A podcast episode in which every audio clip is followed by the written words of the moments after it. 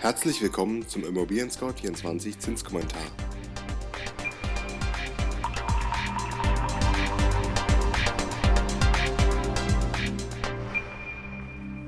Zinskommentar Juni 2018. Was passiert, wenn der Leitzins steigt? Das Wichtigste in Kürze.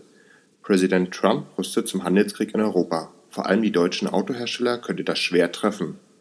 Wieder nichts Neues von der EZB. Die Währungshüter halten nach wie vor an der Nullzinspolitik fest. Im Mai verteuerten sich die Bauzinsen. Am stärksten legten kurzfristige Kredite mit einer Zinsbindung von fünf Jahren zu. Donald Trump zieht in den Krieg. Auch wenn es nur ein Handelskrieg ist, so kann sich daraus schnell eine Spirale von wirtschaftlichen Vergeltungsaktionen entwickeln, unter der alle Beteiligten leiden müssen. Die Strafzölle auf Stahl und Aluminium treffen nicht nur die deutschen Exporteure, sondern auch die verarbeitende Industrie in den USA, denn die müssen unter Umständen auf teure inländische Produzenten zurückgreifen. Wein trinken und Wasser predigen. Noch schlimmer als der Stahlboykott wären für Deutschland freilich die gefürchteten Strafzölle auf deutsche Autos. Die Aktienkurse der deutschen Automobilunternehmen gaben deshalb schon vorsorglich nach. Kein Land hätte höhere absolute Verluste durch einen solchen Zoll zu befürchten als Deutschland, erklärt Gabriel Felbermeier, Leiter des IFO-Zentrums für Außenhandel in München. Etwas peinlich, dass Trump einmal mehr Wein trinkt und öffentlich Wasser predigt. Einerseits pöbelt er lauthals, dass Deutschland die USA mit Mercedes- und BMW-Fahrzeugen zuschütte, andererseits sind gerade diese Marken im Fuhrpark der Trump-Familie sehr beliebt, er selbst besitzt angeblich ein Mercedes SLR McLaren und ein Mercedes Maybach. Seine Tochter Tiffany fährt ein Audi S5 und Tochter Ivanka cruist gern mit einem Mercedes Cabrio durch die Straßen.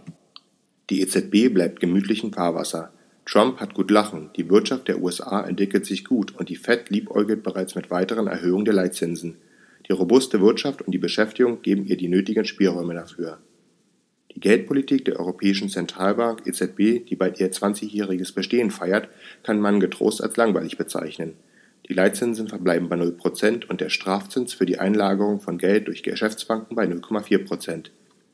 Das Anleihenaufkaufprogramm im Volumen von 30 Milliarden Euro monatlich läuft voraussichtlich bis in den Herbst weiter wie bisher.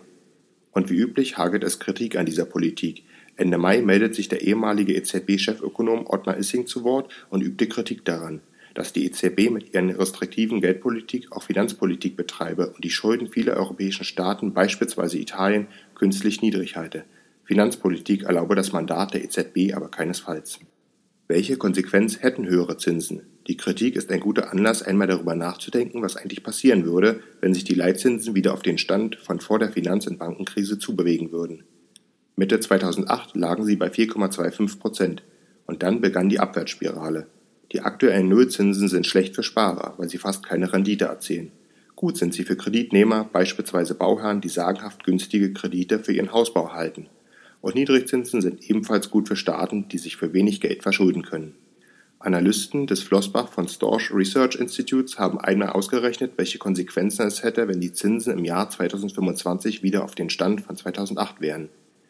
Für Staaten, insbesondere hochverschuldete wie Italien, Spanien und Portugal, wäre das ein Horrorszenario. Für Italien läge die Zinslast im Jahr 2025 dann bei mehr als 100 Milliarden Euro. Das sind rund 50 Prozent mehr als heute. Die Länder Südeuropas wären zurück in der Schuldenkrise, die schon weitgehend überwunden scheint. Besonders hart treffen würde es auch Privathaushalte, die beispielsweise Kredite für den Hausbau benötigen. Bei einer Erhöhung der Zinsen würden die Kreditkosten so steigen, dass sie einen beträchtlichen Teil des Haushaltsnettoeinkommens auffressen würden. Höhere Zinsen, die Folgen für Bauherren.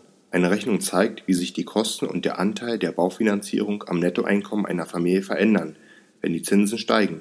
Bei einer Erhöhung der Bauzinsen von 1,5% auf 5% müsste der Bauherr in unserem Modellbeispiel statt 35% rund 70% seines Nettoeinkommens für die Finanzierung aufwenden.